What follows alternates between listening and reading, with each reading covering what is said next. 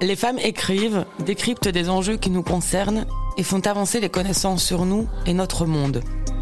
L'heure des éclaireuses veut susciter la rencontre de ces femmes, créer des complicités, confronter et partager leurs regards. L'heure des éclaireuses, c'est aussi pour prolonger en son la rencontre que vous ferez avec elles dans les pages de notre magazine féministe belge Axel.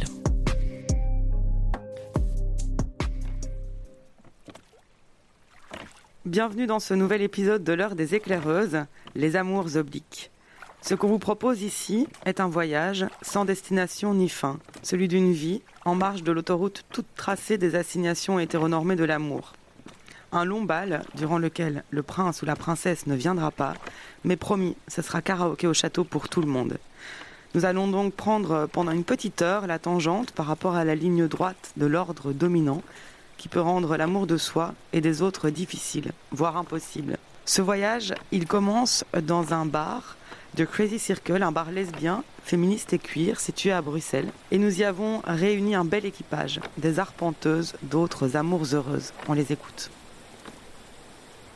Je suis Marie Dara, euh, je suis euh, actrice, auteurice, slameureuse, euh, voilà, artiste multidisciplinaire, de genre fluide et vegan.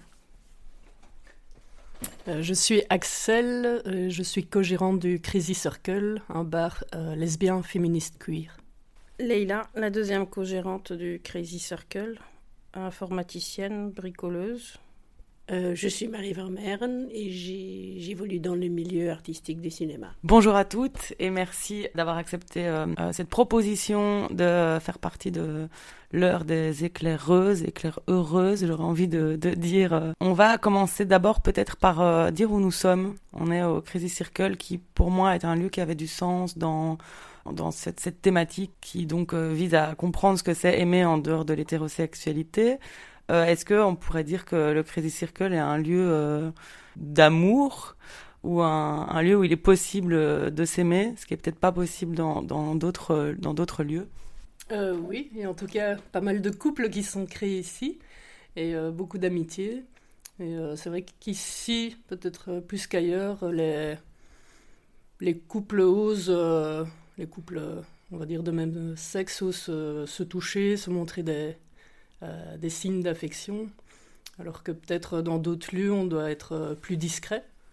J'ajouterais que euh, ce projet-là déjà est né d'une histoire d'amour à la base. Parce que vous êtes amoureuse?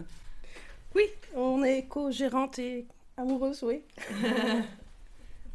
et est-ce que vous l'avez ouvert ce lieu? Parce que il n'y en avait pas enfin, C'était le lieu que vous avez recherché pendant votre adolescence oui, donc c'est euh, une fois que je me suis euh, rendu compte de mon orientation assez tardivement, euh, j'ai cherché des lieux où je pouvais rencontrer une femme. Et je me suis rendu compte que c'était pas évident. et donc voilà, en, dehors peut-être des, applications de rencontres, vraiment de trouver un bar où on peut se rencontrer de façon un peu plus naturelle, sans vraiment que ce soit un date, mais juste apprendre à connaître les personnes. donc il n'y avait pas.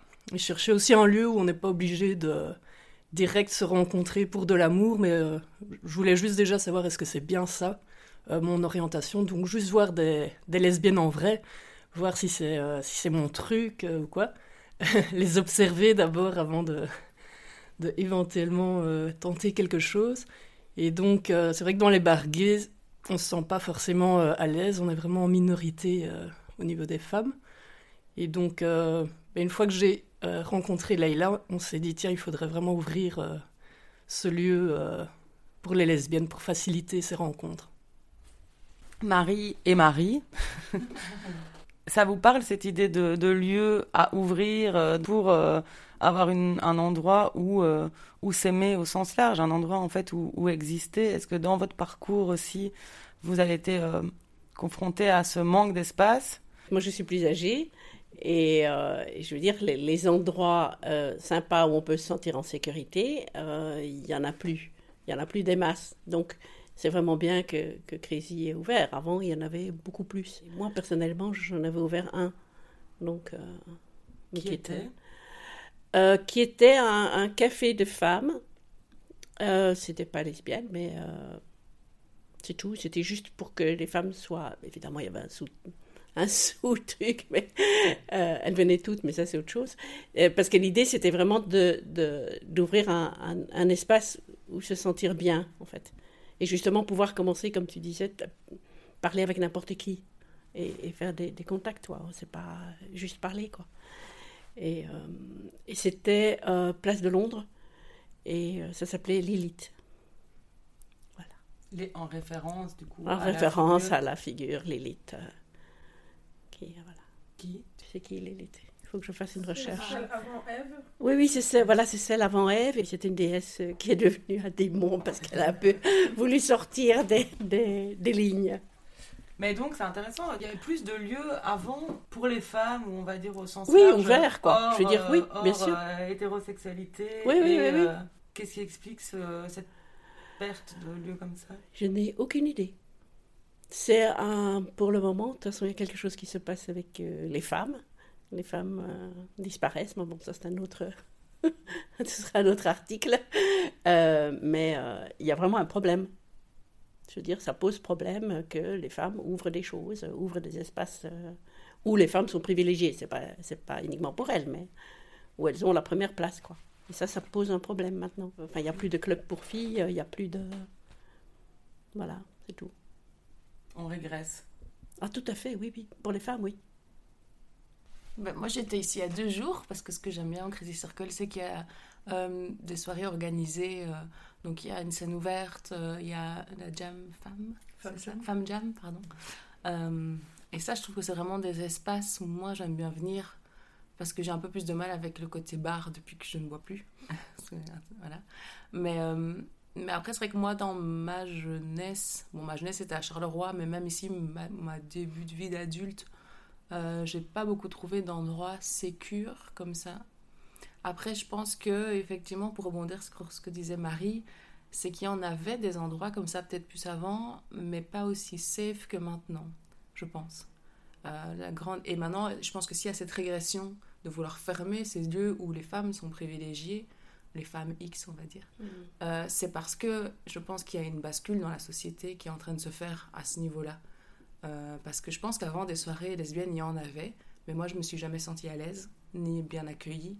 voilà, parce qu'en fait, c'était encore très très fort, calqué contre, je sais pas, une sorte de, de rejet de l'hétérosexualité ou de la norme, etc., mais très très fort dans le, dans le combat peut-être. Et que, et que donc il y en avait des lieux comme ça, mais moi spécialement je me suis jamais sentie safe parce que je correspondais peut-être pas à un modèle que, dans lequel je me retrouvais pas. Et que maintenant je trouve qu'on a du mal à les réouvrir parce qu'effectivement il y a cette bascule de la société qui est en train d'arriver et que en fait c'est je pense les derniers les derniers qui veulent encore repousser et que c'est peut-être pour ça que c'est si compliqué en ce moment. J'espère que c'est ça, que c'est les derniers soubresauts d'un patriarcat qui est en train de mourir en fait. Mais c'est vrai qu'en ce moment, c'est violent et c'est, on voit bien à quel point nos, privilèges, pour peu qu'on puisse appeler ça des privilèges, embêtent vraiment très fort le patriarcat. Mais parce que je pense qu'on gagne du terrain de plus en plus, je l'espère en tout cas. Et justement, dans l'expérience du Crazy, vous avez senti euh, que vous dérangiez? Est-ce qu'on vous met des bâtons dans les roues Disons que ça ne plaît pas à tout le monde. Il y a des, des soirées où on décide de, de faire un filtre à l'entrée justement pour garder l'endroit euh, safe. Et euh, oui, ça ne, ça ne plaît pas à tout le monde, au fait. Euh, les gens ne comprennent pas, ah oui, c'est parce qu'on est hétérosexuel qu'on ne peut pas rentrer. Et comment d'ailleurs vous savez que je suis hétérosexuel et, et parce que je suis un homme hétéro je ne peux pas rentrer. C'est de la discrimination. Et il faut expliquer le pourquoi, du comment, le concept derrière, même par exemple pour la femme Jam, qui est une scène euh, dédiée euh, aux femmes X euh, pour s'exprimer. Il y aura toujours un homme qui va venir dire c'est de la discrimination, moi aussi je veux monter sur scène je suis musicien, c'est juste de la musique. Euh, et, là, il faut leur expliquer que, leur expliquer que c'est un outil, c'est pas juste jouer de la musique ensemble, c'est beaucoup plus que ça. Et donc, il faut à chaque fois expliquer, mais euh, voilà. Après, moi, je pense pas que l'extérieur euh, nous voit comme une menace. Enfin, en tout cas, je l'ai pas trop ressenti comme ça, à part peut-être quelques voisins qui au début se sont dit tiens, c'est quoi ce truc qui ouvre? Et avait appelé la police en, disant, oui, en dehors du bruit, même en disant, ah, il y a un club un peu, il croyait qu'il y avait un club échangiste ou quoi qui ouvrait. Et donc, on a une petite visite de police qui disait, oui, euh, quelle est l'orientation de votre bar? Enfin, un peu qui tournait autour du pot, un peu pour essayer de, ouais, de, savoir euh, qu'est-ce qu'on ouvrait exactement.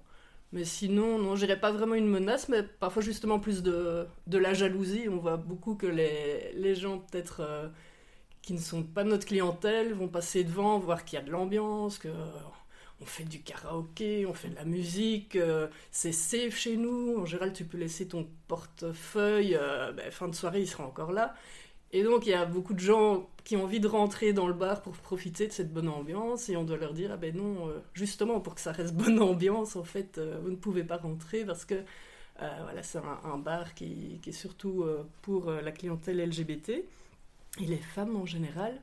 Et Ouais, donc plutôt de la jalousie. Surtout que j'irais dans, dans, le coin, il n'y a plus tellement de, de bars où tu peux comme ça ouais, avoir un, DJ set, peut-être du karaoké, etc., euh, gratuitement, où les boissons ne sont pas un prix fou. Euh, donc euh, voilà. Vous avez déjà donné quelques éléments de ce que c'est un espace safe, mais donc je trouve que c'est intéressant des espaces comme ici ou les autres dont toi tu parlais, des espaces qui s'ouvrent parce qu'il y a euh, euh, une société euh, contre vous et qui deviennent des lieux de résistance, de joie, de... J'aimerais que vous me parliez un peu de ça. Qu'est-ce qui explique que ben, qu'il y ait quand même de la joie qui jaillisse alors que ça naît quand même d'une situation de, de, tension quoi, et d'adversité, on peut dire? Parce que la joie, c'est la meilleure euh, arme. J'allais dire arme, mais j'aime pas le mot arme. Non, non, je suis d'accord, je suis d'accord. Je pense que la joie, c'est le lieu de résistance absolue. Parce que si en plus on fait ça dans la joie, alors c'est la créativité. La créativité, la joie, enfin tout ce qui est positif. Je pense que justement la lutte, elle n'est pas spécialement avec des choses euh, négatives qu'on porte. Et je pense que, ou alors c'est peut-être parce qu'on est proche d'un certain revirement de situation, mais je trouve que la joie, c'est un beau lieu de résistance et la créativité, c'est un beau lieu de résistance. Et je dirais aussi que ça. Mais justement, d'être entre. Enfin, dans une communauté, donc avec des personnes euh, qui, auprès de qui tu dois pas euh, t'expliquer, te justifier, tu peux être toi-même, en général, on va se comprendre, et du coup, ça. Enfin, plus si le lieu, euh, tu te sens en sécurité, ben, ça crée aussi de la joie de. de qu'est-ce qu'on est, on est juste bien, quoi. C'est beaucoup plus facile que si tu es dans un lieu où tu vas être peut-être en, minorité, tu vas être un peu sur. sur tes gardes. Sur tes gardes. Et donc, euh, je crois que c'est pour ça que c'est un lieu euh, ouais, communautaire, ça, ça, crée, je crois, aussi de la joie, de, simplement se retrouver euh, entre soi. moi, je pense que je n'utiliserais pas le mot entre soi, parce que moi, ce que j'aime bien en ce moment dans tous ces lieux qui s'ouvrent un peu voilà, hors normes, c'est qu'en fait, il y a beaucoup de diversité. Et c'est en fait pour ça que je me sens pas exclue mhm. par rapport au, lieu comme avant où je disais où je n'allais pas seulement dans les milieux lesbiens parce que je trouvais ça très cloisonné et très quelque chose qui me correspondait pas. En ce moment, dans les nouveaux lieux LGBTQIA+, qui s'ouvrent, cuir, euh, de manière qui englobe tout, ah bah, du coup, il y a tellement de diversité qu'on ne qu'on se sent jamais la personne hors norme puisque tout le monde l'est en fait. Et ça, je trouve que ça crée la joie et ça participe au fait qu'on soit content en fait, d'être chacun dans notre singularité, mais ensemble. Et ça, je trouve, et ça, je trouve que ça manquait de lieux comme ça avant, et je trouve que ça manque toujours dans la société. Mais c'est en train de changer, petit pas par petit pas. Euh, mais c'est un, travail qui est en train de se faire, quoi. Parce que dans les, je pense dans la vie ou la vraie vie des gens normaux ou normés, ah ben du coup, je pense que il n'y a pas de place pour ça. Je suis pas sûre qu'il y en ait en fait de la place. Et je pense que je pense quand même des familles où moi, ça m'arrive d'être la seule personne que, qui connaissent qui soit de genre fluide ou, les, ou gay ou lesbienne. Ou, euh, et c'est comme s'il n'existait pas dans leur milieu, s'ils n'en croisaient pas, ou même racisé. J'ai même déjà des potes, ils m'ont dit mes, mes parents, à part toi, ils ne connaissent personne de racisé. Alors que j'ai l'impression que des gens racisés, il y en a partout. Mais du coup, c'est ça qui est dingue. C'est donc, je pense qu'il y a encore effectivement des endroits de vie possibles, des niveaux de vie que je que j'imagine pas, mais où on arrive à ne pas rencontrer la diversité. Quoi. Bah, effectivement, euh, bah, je me retrouve là-dedans aussi. Donc, euh, une personne lesbienne avant mes passé 30 ans, j'en avais jamais rencontré. Euh, dans mes amis, j'avais aucune personne racisée avant de connaître Leila. Donc, on a tendance à. Ouais, enfin, je crois que c'est naturel à, à, avoir un cercle d'amis, de personnes qui te ressemblent, issues du même milieu, euh, que ce soit déjà à l'école, etc. Et, et c'est vrai que ben, en rencontrant Leïla, en ouvrant ce lieu, ben, il y a toute une diversité qui s'est créée. Euh, et, c'est vrai que le milieu LGBT est ultra, ultra divers. Et, et c'est ça qui est bien dans, ouais, dans, dans le Créside, à la fois d'avoir ce, ce, truc commun de ne pas être dans la norme, mais en même temps avoir toute notre petite euh, diversité. Et je trouve que ça, ça marche en général.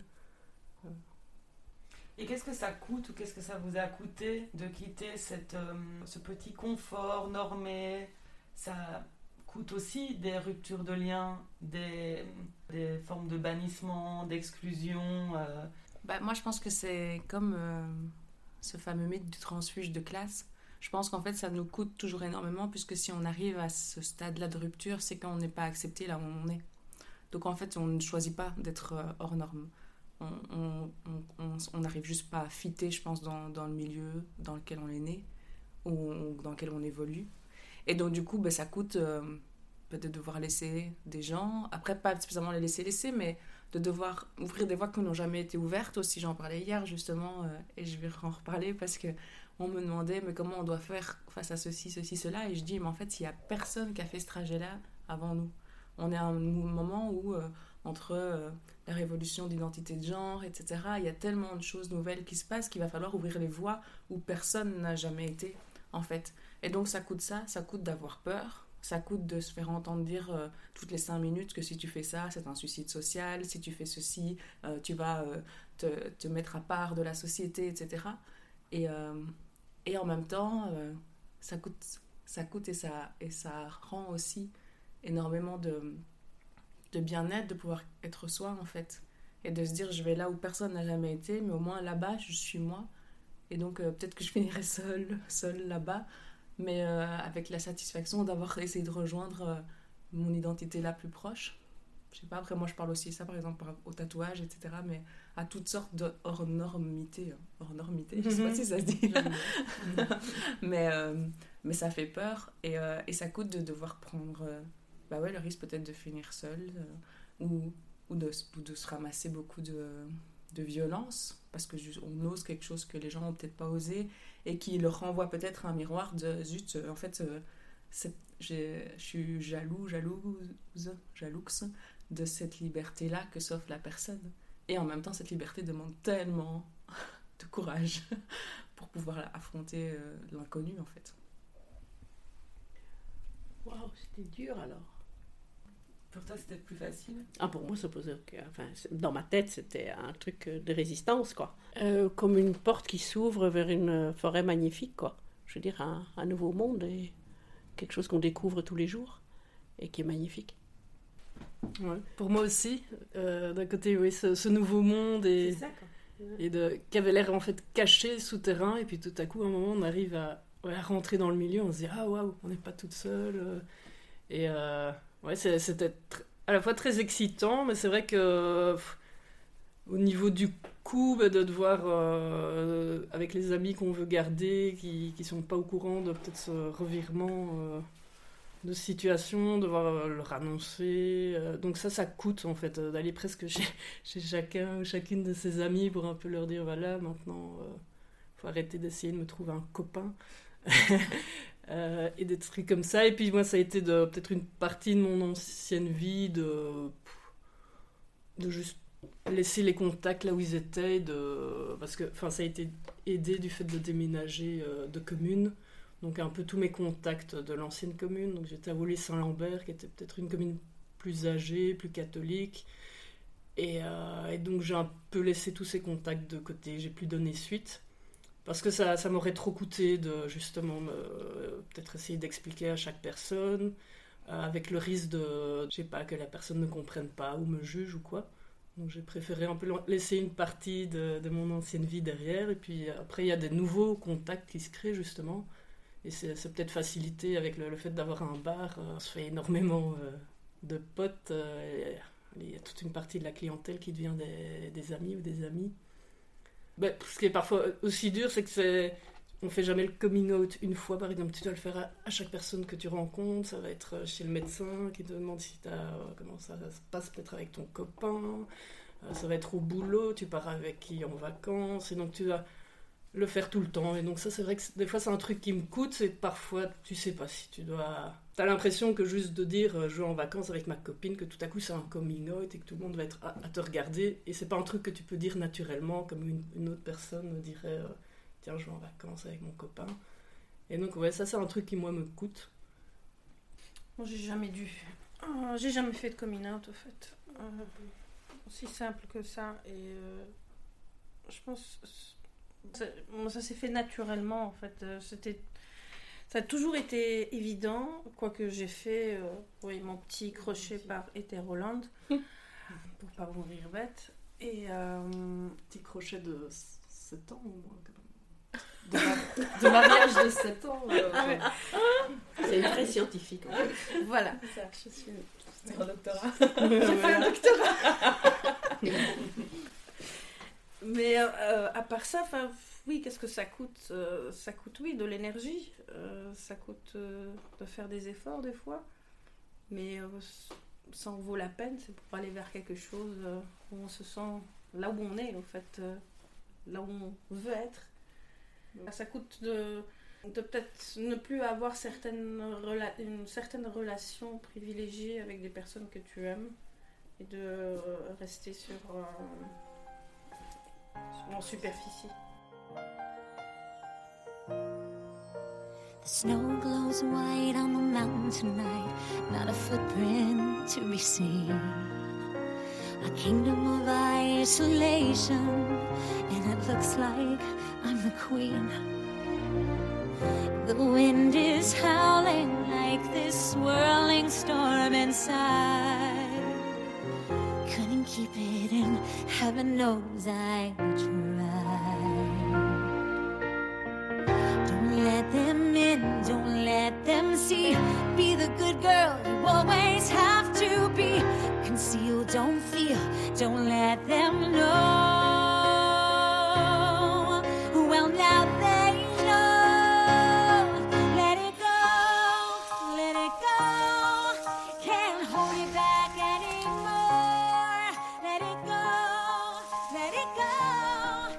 Est-ce que le Crédit Circle, c'est aussi un lieu pour des euh, personnes qui sont peut-être dans cette trajectoire, cet exil, euh, pour reprendre un peu la, comparaison au transfuge de mhm. classe, où des personnes arrivent dans un désarroi le plus total euh, Est-ce que c'est aussi un lieu refuge? Et comment, comment, ça, se, comment ça se gère? J'espère bien que que oui, ça l'est, qu'il s'il y a des gens qui se cherchent ou qui sont en train de, de,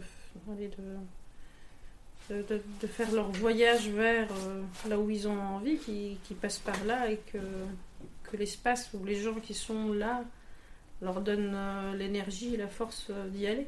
C'est pour ça qu'on espère toujours que le, que le lieu soit suffisamment accueillant pas uniquement pour les lesbiennes, les personnes lesbiennes, mais aussi pour les personnes bi, les personnes transgenres, les personnes fluides, etc. Et c'est vrai que c'est toujours un, défi parce que euh, un lieu safe, bah, c'est pas parce qu'on est que entre personnes LGBT que ça va être safe. Il y a au sein de la communauté des personnes qui sont pas safe entre elles, euh, qui vont être biphobes, transphobes. Et c'est dommage parce que je trouve que chaque personne a le droit de, de se chercher, de, ou même de voilà d'être ci et ça. Euh, euh, et, on peut en plus euh, changer à tout moment. Et donc, on aimerait bien un lieu vraiment safe là-dessus et ouvert et accueillant pour toutes les orientations, etc. Mais c'est vrai que c'est un défi. Mais bon, on, essaye de, d'y, travailler pour justement que ça puisse être un lieu refuge. Comment on fait avec toute cette division et c'est quoi les stratégies pour bah, pour être ensemble dans euh, cette euh, euh, grande diversité hors normée, pour, pour reprendre le, le, le, mot de Marie. C'est un peu comme, comme ici, enfin, pour moi ici, ce lieu c'est une plateforme. Et, dans le sens, on peut parler avec des gens même si on n'est pas 100% en phase ou quelque chose comme ça. C'est une plateforme où, en fait, c'est ce qui nous est commun qui compte. Mm-hmm. Et peu importe qui on est. C'est le principe de la plateforme. Quoi. Mhm. Ce qui est commun, souvent, c'est l'ennemi. Oui, bien sûr, les méchants. les méchants en face, le grand méchant capitaliste euh, patriarcat. Euh, non, mais après, euh, mais après, je peux entendre aussi que ce soit hyper compliqué. Moi, je pense que c'est par l'intersectionnalité qu'on arrive à créer des safer space. Je pense qu'on n'arrive jamais à un safe space. C'est impossible, en fait. Euh, mais on peut arriver à un safer space, donc un, espace où on peut se dire effectivement qu'on est, pas qu'on est d'accord de ne pas être d'accord. Et que ça n'empêche pas le vivre ensemble et que le vivre ensemble prime au-dessus de tout. Mais c'est compliqué effectivement quand il y a des propos phobes en face qui sont difficiles à se voir parce que du coup ce n'est plus un espace safe pour les personnes qui reçoivent ces propos euh, parce qu'elles doivent du coup reprendre la place ou, de faire l'éducation ou de se barricader, etc. Euh, et en même temps, ça s'est renforcé par le fait que la société en elle-même, mm. elle, que la société en elle-même exclut des, des gens. Parce qu'on a des espaces qui sont pas faits, par exemple, pour les personnes porteuses de handicap, porteuses de handicap. Euh, on a des espaces qui sont pas faits pour plein, plein, plein de choses. On se retrouve beaucoup là-dedans c'est peut-être aussi ce qui différencie peut-être notre approche euh, de l'approche de d'autres euh, lieux cuits. C'est pour ça qu'on le sent ici. Oui, c'est... Pardon, je te coupe. Ah, non, c'est ça qu'on le sent quand, on rentre ici, en fait. Oui, c'est qu'on on veut toujours rester dans le, euh, l'éducation, justement. Donc c'est vrai que s'il y a une personne qui va à un moment avoir des propos machin, un peu compliqués, en général, Leïla va être là pour plus essayer de... oui, d'éduquer si, quelqu'un a des propos, par exemple, racistes, etc. Euh, et donc, on va, on va pas être direct à OK, toi dehors, euh, chasser au coup de balai. On va, on va rentrer plutôt dans une discussion et on pense, surtout s'ils sont des personnes euh, jeunes, qu'elles peuvent encore changer. Et on peut avoir parfois des, des propos qui ne sont pas OK, mais si on. Peut-être si on en parle, on peut tout, je pense que tout le monde peut avoir la chance de, de faire d'autres rencontres qui lui ouvrent l'esprit et de pouvoir changer euh, sur certains points. Et donc on est, plutôt dans, dans une démarche de, dialogue et de et d'éducation que, que, de rejet. Est-ce que c'est plus simple aujourd'hui qu'hier de euh, prendre les chemins de la non-binarité On peut discuter des termes, je ne sais pas si euh, c'est le terme exact, mais c'est pour essayer d'être la plus large possible. Bah, un peu des, témoignages qu'on a.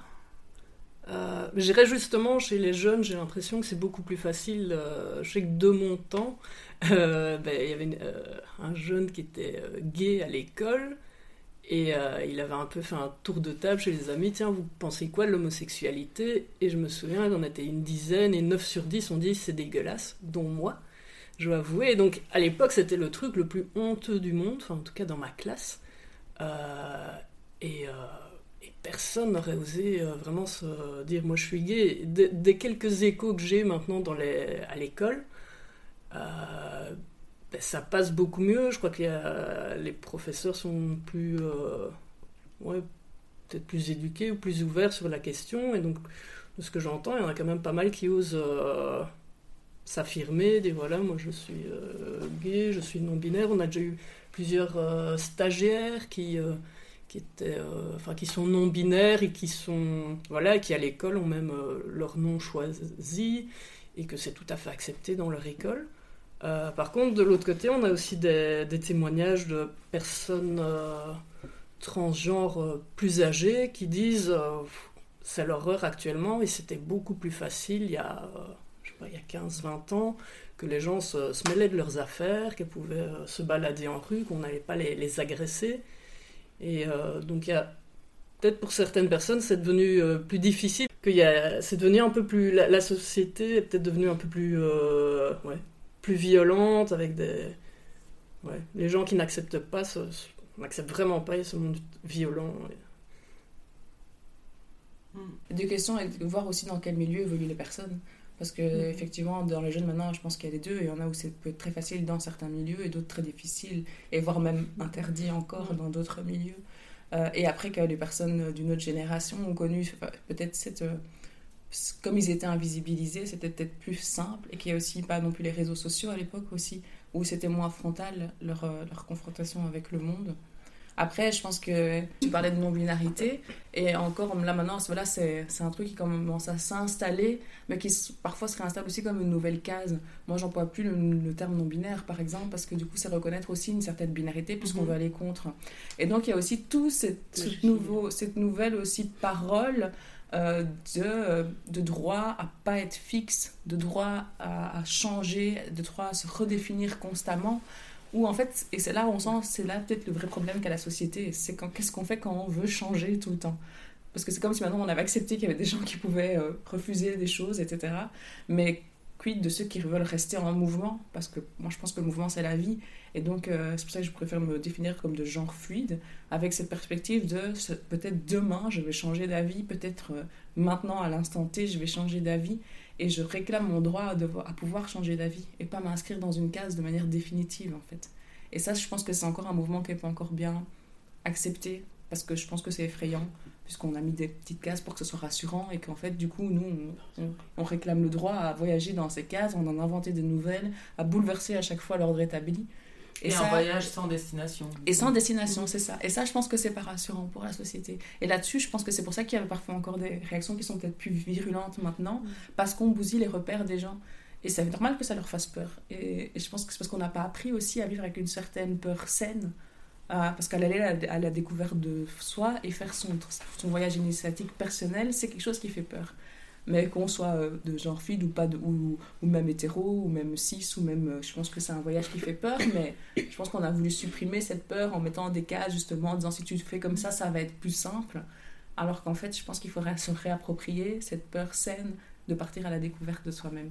Et c'est surtout enfin ça c'est personnel évidemment euh, c'est que la, je veux dire enfin comment est-ce qu'on on peut se définir en négatif quoi. Mm-hmm. ça moi ça me ça, moi, ça, ça, ça me bloque complètement.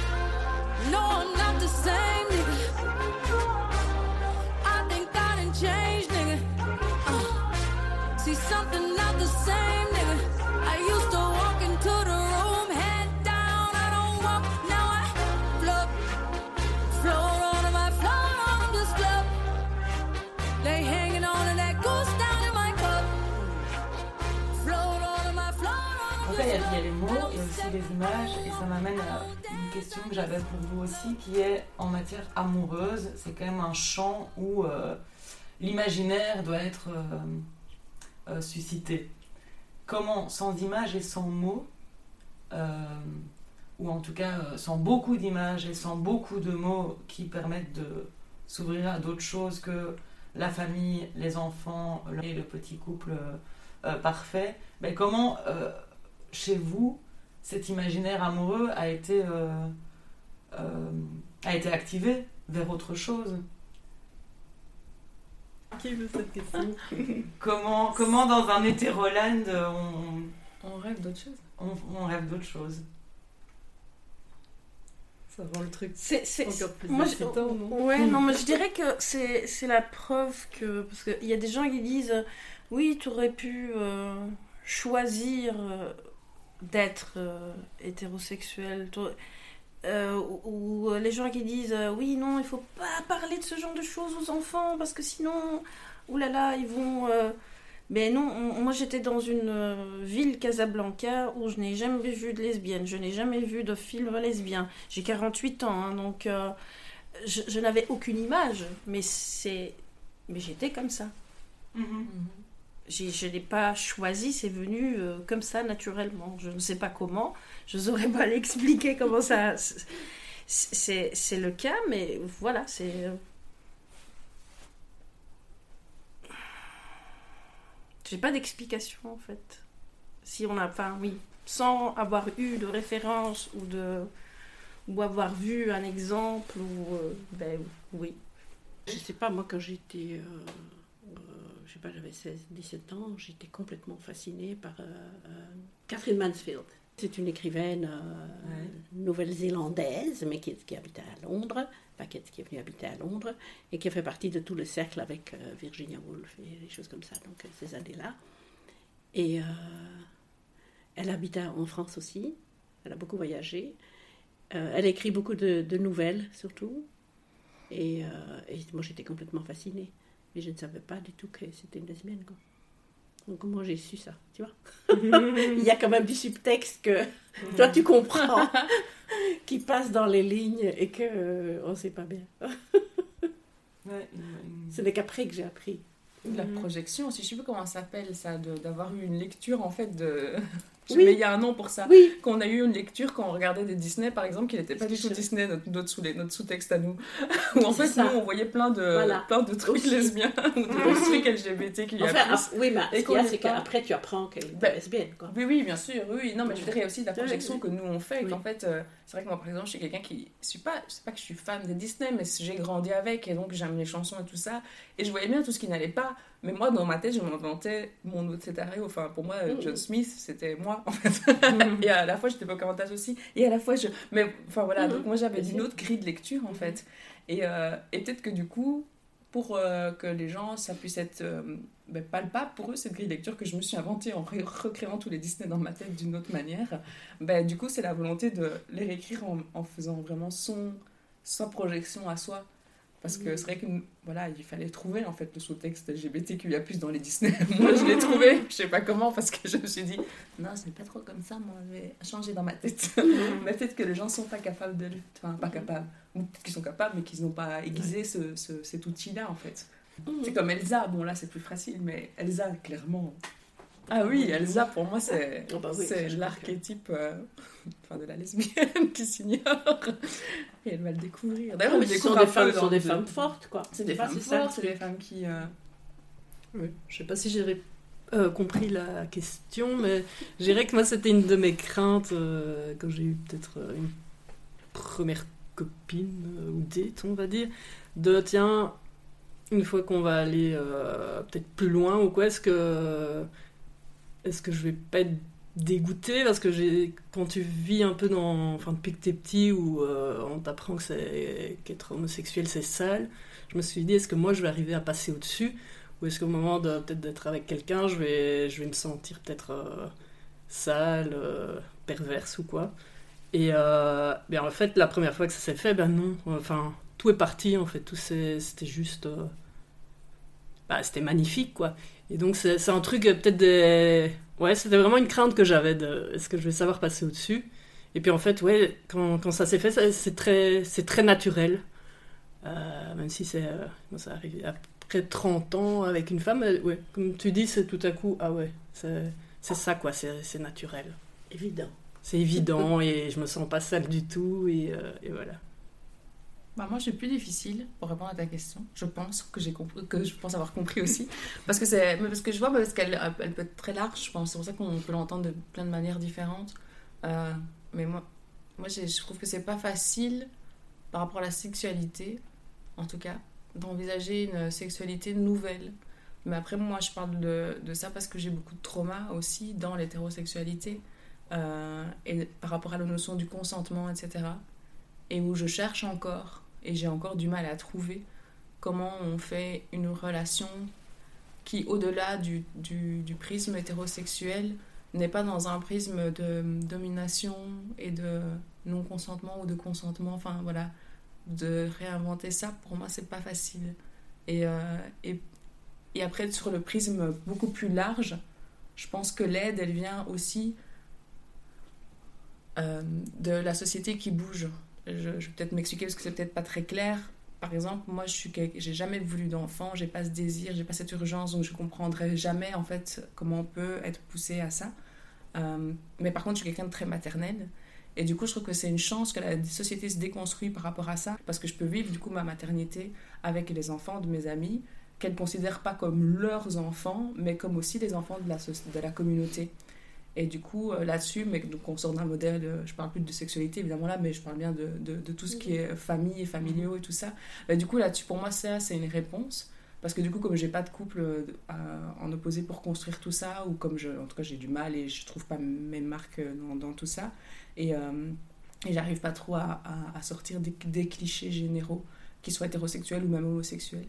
Euh, ben, du coup, par exemple, là-dessus, c'est un truc où je me dis on est dans une chance d'être dans une société où, où il y a de l'avancée là-dessus et où il y a plusieurs choses qu'on peut construire en amitié, euh, en communauté et pas que en communauté euh, LGBTQIA+, hein, mais en communauté euh, ouais, euh, amicale en fait.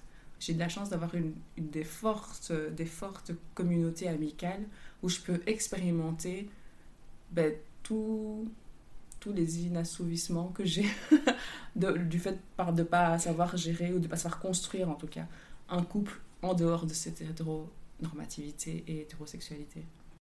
Mais est-ce que, et par exemple dans le cinéma, Marie, que tu connais bien, t'as pas l'impression que quand même ça, ça évolue, enfin qu'on voit quand même plus de possibilités de vie autres euh, que la famille nucléaire, que le couple hétéro, que... Euh... Oui, oui, bien sûr, non, ça... Mais en fait, il y a toujours eu, hein, dans le cinéma, enfin, le truc c'est que, bon, évidemment c'est aussi par rapport à la place des femmes dans le cinéma, mais je veux dire, euh, toutes les grandes réalisatrices qui étaient connues, très très connues à leur époque, qui ont été oubliées par l'histoire et effacées avec une grosse gomme, euh, elles étaient lesbiennes, quoi. En grande partie. Le génie lesbien. Voilà, exactement. Moi, j'ai pleuré dire... la fois passée, pardon, excuse-moi. Non, non. Euh, non, non, vas-y. Vas non, mais je voulais dire, j'ai pleuré la fois passée parce que j'ai vu pour la première fois, en tout cas moi, de ma vie euh, et de, mon, de ma culture personnelle, euh, une série, c'est con comme pas deux, mais je vous jure que j'ai pleuré, euh, une série Netflix où en fait il y a une, une, une fille qui a l'impulsion d'aller embrasser une autre fille et juste elle lui demande avant son consentement. Oui. Et puis elle lui dit oui avec plaisir et là elle l'embrasse. et c'est la première fois que je vois ça filmé sans que ça ne casse le rush de passion qu'elle a pour elle Mmh. et que ça reste une scène hyper romantique parce qu'on nous dit toujours ouais mais avec le consentement du coup le romantisme Mmh. il, est, il est plus là. Et là en fait non, elle, elle court juste vers elle, elle lui prend le visage et fait est-ce que je peux t'embrasser? Enfin, elle, fait, elle dit même mais, mais, I, mais I kiss you. et l'autre lui dit oui, avec plaisir. Et là, elle l'embrasse. Et bien moi, c'est la première fois que je vois une scène qui n'est pas tournée en dérision sur ce fameux consentement qu'on ne demande jamais, sinon, et qui, que je, moi, je raccroche à la culture du viol dans laquelle on vit, où euh, toutes les versions d'amour que j'ai vues, ou, ou, de romantisme, ou quoi que ce soit, c'est parce qu'il y a quelque part non-consentement. Et pour moi, c'est la première fois dans une série Netflix, que, en plus, une série d'ados complètement mais je trouvais ça trop bien que je la vois. Et j'ai pleuré parce que j'étais là, ah, mais je l'ai tellement vu peu souvent, ça, que ce soit au cinéma ou dans les séries et tout ça, et filmé de cette manière-là, où il y a la musique romantique, où il y a où il y a ce, cette course comme ça en costume en plus parce qu'elle faisait du théâtre évidemment et où et, et, et, où il y a cet arrêt et, où on demande le consentement avant d'embrasser. Euh, voilà, donc juste ça change. Donc ça change parce que et c'était dans une, un truc Netflix streaming quoi. Et je me suis dit ah ça ça change.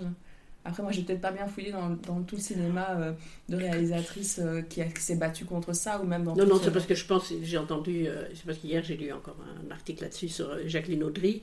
C'est une française dans les années 50 jusqu'à 60, euh, 45 après la guerre jusqu'à 50, elle a fait 18 films, long métrage. Euh, C'était la première au box-office de 5 ou 6, 7 millions de, de, de, de spectateurs et tout ça. C'était le high level. Qui la connaît maintenant? Mm -hmm. Et en fait, c'est elle qui a fait des adaptations de 4-5 livres de Colette. Euh, de, de Genet, de, enfin, de, les trucs, et tout le monde allait voir ça au cinéma. Mm -hmm. Quand Olivia rêvait, c'était d'un grand amour, plus grand que la forêt, et plus beau que le jour, mais qui saura jamais le triste et doux secret qui l'enchantait quand Olivia rêvait. À son âge c'est l'amour qu'on aime. Est-ce que est-ce que c'est possible? Et si ça l'est selon vous comment réinventer l'hétérosexualité? Pour euh, qu'elle euh, qu'elle ne soit plus un outil du patriarcat. C'est pas enfin c'est pas l'hétérosexualité qui pose problème, c'est mmh. le patriarcat. Mmh. Je veux dire que enfin peu importe euh, avec qui on, avec qui on parle ou n'importe quoi, mais c'est le patriarcat autour qui, qui embête. Donc une hétérosexualité non patriarcale? Ben oui. Et sans abus de pouvoir, sans ça. enfin, retravailler la notion du consentement. Moi, Voilà. c'est mon dada en ce Ouais, moment, mais c'est ce truc de consentement, c'est ça qui est le plus terrible en fait. Et ça, peu importe que ce soit dans l'hétérosexualité, l'homosexualité, euh, Voilà, les nouvelles sexualités qu'il existe, euh, c'est redéfinir le consentement redé- et arrêter cet abus de pouvoir. Et l'abus de pouvoir, c'est Ouais, effectivement c'est le patriarcat.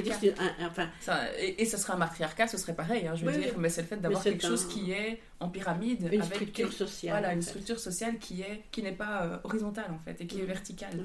Tant qu'il y aura cet abus de pouvoir, en fait, moi je pense qu'il n'y aura pas de, de sexualité ou en tout cas moi je pourrais m'épanouir, mais et peut-être euh, ou, ou plus saine. Et la sexualité au, plus large que simplement l'acte oui, sexuel. oui bien le- sûr, hein.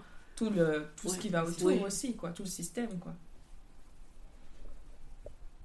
Ouais, bref, j'irais de. Ah, Pas très- de euh, ouais, supprimer les, les rôles euh, tout faits, c'est peut-être un truc que je trouve qui pose problème euh, euh, dans le, le monde hétéro, c'est que oui, la, la femme, on s'attend à ce qu'elle ait tel rôle, euh, que ce soit dans la maison ou, euh, ou dans le lit, l'homme ça va être tel rôle. Donc je crois que si. Ouais, de balayer un peu les, les rôles tout faits, moi c'est ce qui m'a plu quand j'ai switché de hétéro-lame vers euh, des relations lesbiennes, c'est que là, on n'a pas l'impression. C'est comme si tout est possible et je me disais, tiens, c'est, c'est pas parce que je suis la femme que euh, qu'il va se passer ci ou ça ou que. Il n'y a pas d'image Dans- figée. Quoi. Ouais, c'est pas, c'est pas figé, tu peux avoir euh, ouais, n'importe quel rôle. Il n'y a, y a pas ce truc un peu de, de domination quoi qui, qui peut être gênant. Et de genre écrasant peut-être C'est aussi, ça. parce que c'est lié au genre de enfin, au concept de binarité dans Mhm. l'hétérosexualité qui je pense n'est pas non plus les, relations hétérosexuelles en- entre personnes hétérosexuelles hein. Il faut pas confondre l'hétérosexualité c'est qui, Parce que qui, dire qui a sortir en plus plein de formes je Voilà. pense qui peut prendre plein de formes Oui. avec l'hétéronormativité peut-être plus que le patriarcat qu'il a imposé Oui. donc ce serait plutôt hétéronormativité l'hétéronormativité qu'il qui pose problème, mais pas l'hétérosexualité. Oui. Parce qu'elle, elle est complexe et diverse comme n'importe quelle sexualité. Et comme n'importe quel schéma de vie.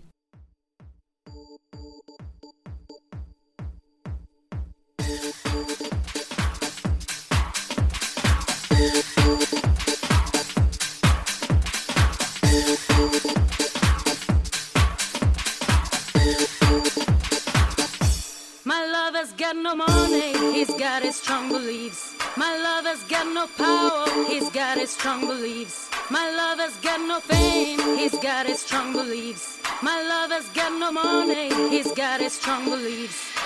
One more and more, people just want more and more freedom and love.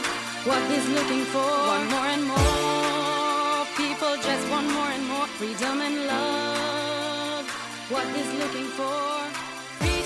C'était l'heure des éclaireuses, épisode 8, Les amours obliques. Un podcast qui accompagne le dossier Elles vécurent heureuses quand l'amour prend les chemins de traverse, à lire dans l'Axel numéro 251. Un immense merci à Leila, Axel, qui nous ont reçus au Crazy, et à Marie, Dara et Marie Vermeeren. Merci à vous pour l'écoute, et on vous laisse avec un petit cadeau, un texte que nous lit Marie Dara. La mémoire me revient parfois. Souvent, les mauvais souvenirs ressurgissent comme des flashs d'un trop grand appareil photo braqué sur moi. Et à chaque explosion de lumière, les négatifs se déroulent à l'intérieur. Le jour où j'ai viré un mec d'une partouze organisée. La dispute qui en a suivi reste floue. Mais les raisons à l'époque inexplicables pour lesquelles j'ai senti la colère rugir et s'emparer de mes mains, maintenant m'apparaissent avec plus de clarté. Ma notion du consentement commençait à s'aiguiser. Peut-être faut-il être au creux de l'action sans y participer pour apprendre. Peut-être le fait d'y voir une amie que j'aime autre que mon corps, mais âme partagée, m'a touché plus profondément sur la nécessité de s'accorder du respect et de le partager avec les autres. Ou peut-être que le fait que tout le monde soit consentant constituait une bonne base pour observer comment chacun chacune pratiquait sa définition. Je détaillais ce corps de femme s'abandonner sans plaisir visible à l'autre, et je captais cet autre concentré sur le sien dans un va-et-vient passionné et appliqué, avec cette moue si particulière qu'ont les hommes quand ils sont tout à la fois excités par leur propre prouesse et focus sur la ligne éjaculatoire d'arrivée. Et là, là, à l'instant précis de cette mine pornographique, c'est là que j'ai compris. Ma définition du consentement m'était montée jusqu'au bout du cœur, étranglant ma gorge, secouant mes membres et rougissant mes yeux. Nous n'apprenons pas aux enfants, et encore moins à ceux assignés hommes, une notion du consentement qui permettrait de ne plus jamais violer un être vivant. Car il faut non seulement avoir l'accord de l'autre personne, mais aussi chercher l'assurance qu'elle y prenne du plaisir. Sans ça, c'est un viol. Nous devrions être absolument garantis du plaisir de l'autre, sinon en quoi cela pourrait être un acte sexuel partagé dans le respect peu importe que l'autre soit consentant sur la possibilité de l'acte, ne devrait-on pas être aussi consentant, consentante sur le respect qu'on accorde au partage de nos plaisirs? En quoi une personne qui vous dit Oui, vas-y, fais ce que tu veux de mon corps, masturbe-toi dedans si tu veux, devrait être une réponse suffisante pour n'importe qui? Alors, oui, bien sûr, les choses changent en mieux. Oui, bien sûr, pour la première fois sur Netflix, on peut voir une adolescente demander à son crush si elle lui donne la permission de l'embrasser avant de le faire sans que ceci ne touche en rien à l'impulsivité passionnelle et le romantisme de son acte. Oui, bien sûr, dans des milieux militants, alternatifs et anarchistes, on peut trouver cette charte sur les valeurs du consentement. Toute action réalisée dans nos espaces doit respecter le consentement réel. Réversible, on peut toujours changer d'idée et d'avis. Éclairé, action, personne, endroit, moment, intention, on s'assure que tout le monde a bien compris. Enthousiaste, oh oui, ou je veux trop essayer ça. Libre, sans intoxication, pression ou manipulation. Spécifique, le oui n'est valide que pour la question posée. Mais quand sera-t-il question de l'éducation et de la réhabilitation de ces notions pour tous, y compris nous, déjà éduqués dans la culture du viol? Quand prônons-nous le principe de liberté, non pas comme synonyme de chaos, mais bien comme étant le champ des possibles, excluant simplement l'exploitation de l'autre et en en appelant à la responsabilité individuelle? En somme, à quand une société basée sur le respect, l'écoute, l'autogestion, la confiance et l'autonomie